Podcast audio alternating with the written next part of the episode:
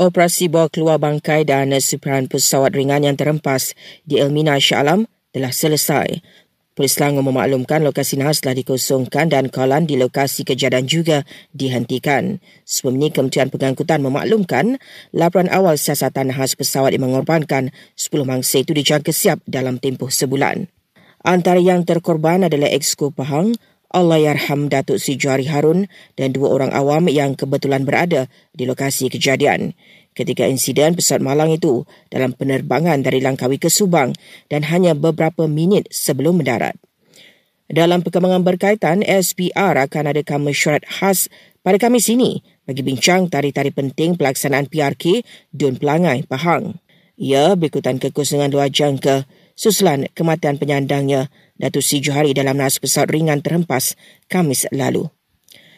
Pengusi BN Datuk Sri Dr. Ahmad Zaid Hamidi, Nafi Desas Desus mengatakan terdapat tujuh ahli Parlimen BN akan mengusungkan kerusi mereka.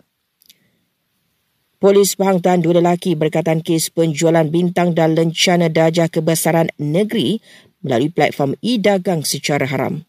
Tiga nelayan Kelantan yang hilang sejak kemarin dijumpai di Tak Bai setelah diselamatkan polis Marine Thailand ikran but kehabisan minyak. Dan seorang bekas jururawat di Britain dihukum penjara seumur hidup kerana bunuh tujuh bayi dan enam yang lain ketika bertugas di sebuah hospital pada 2015 hingga 2016.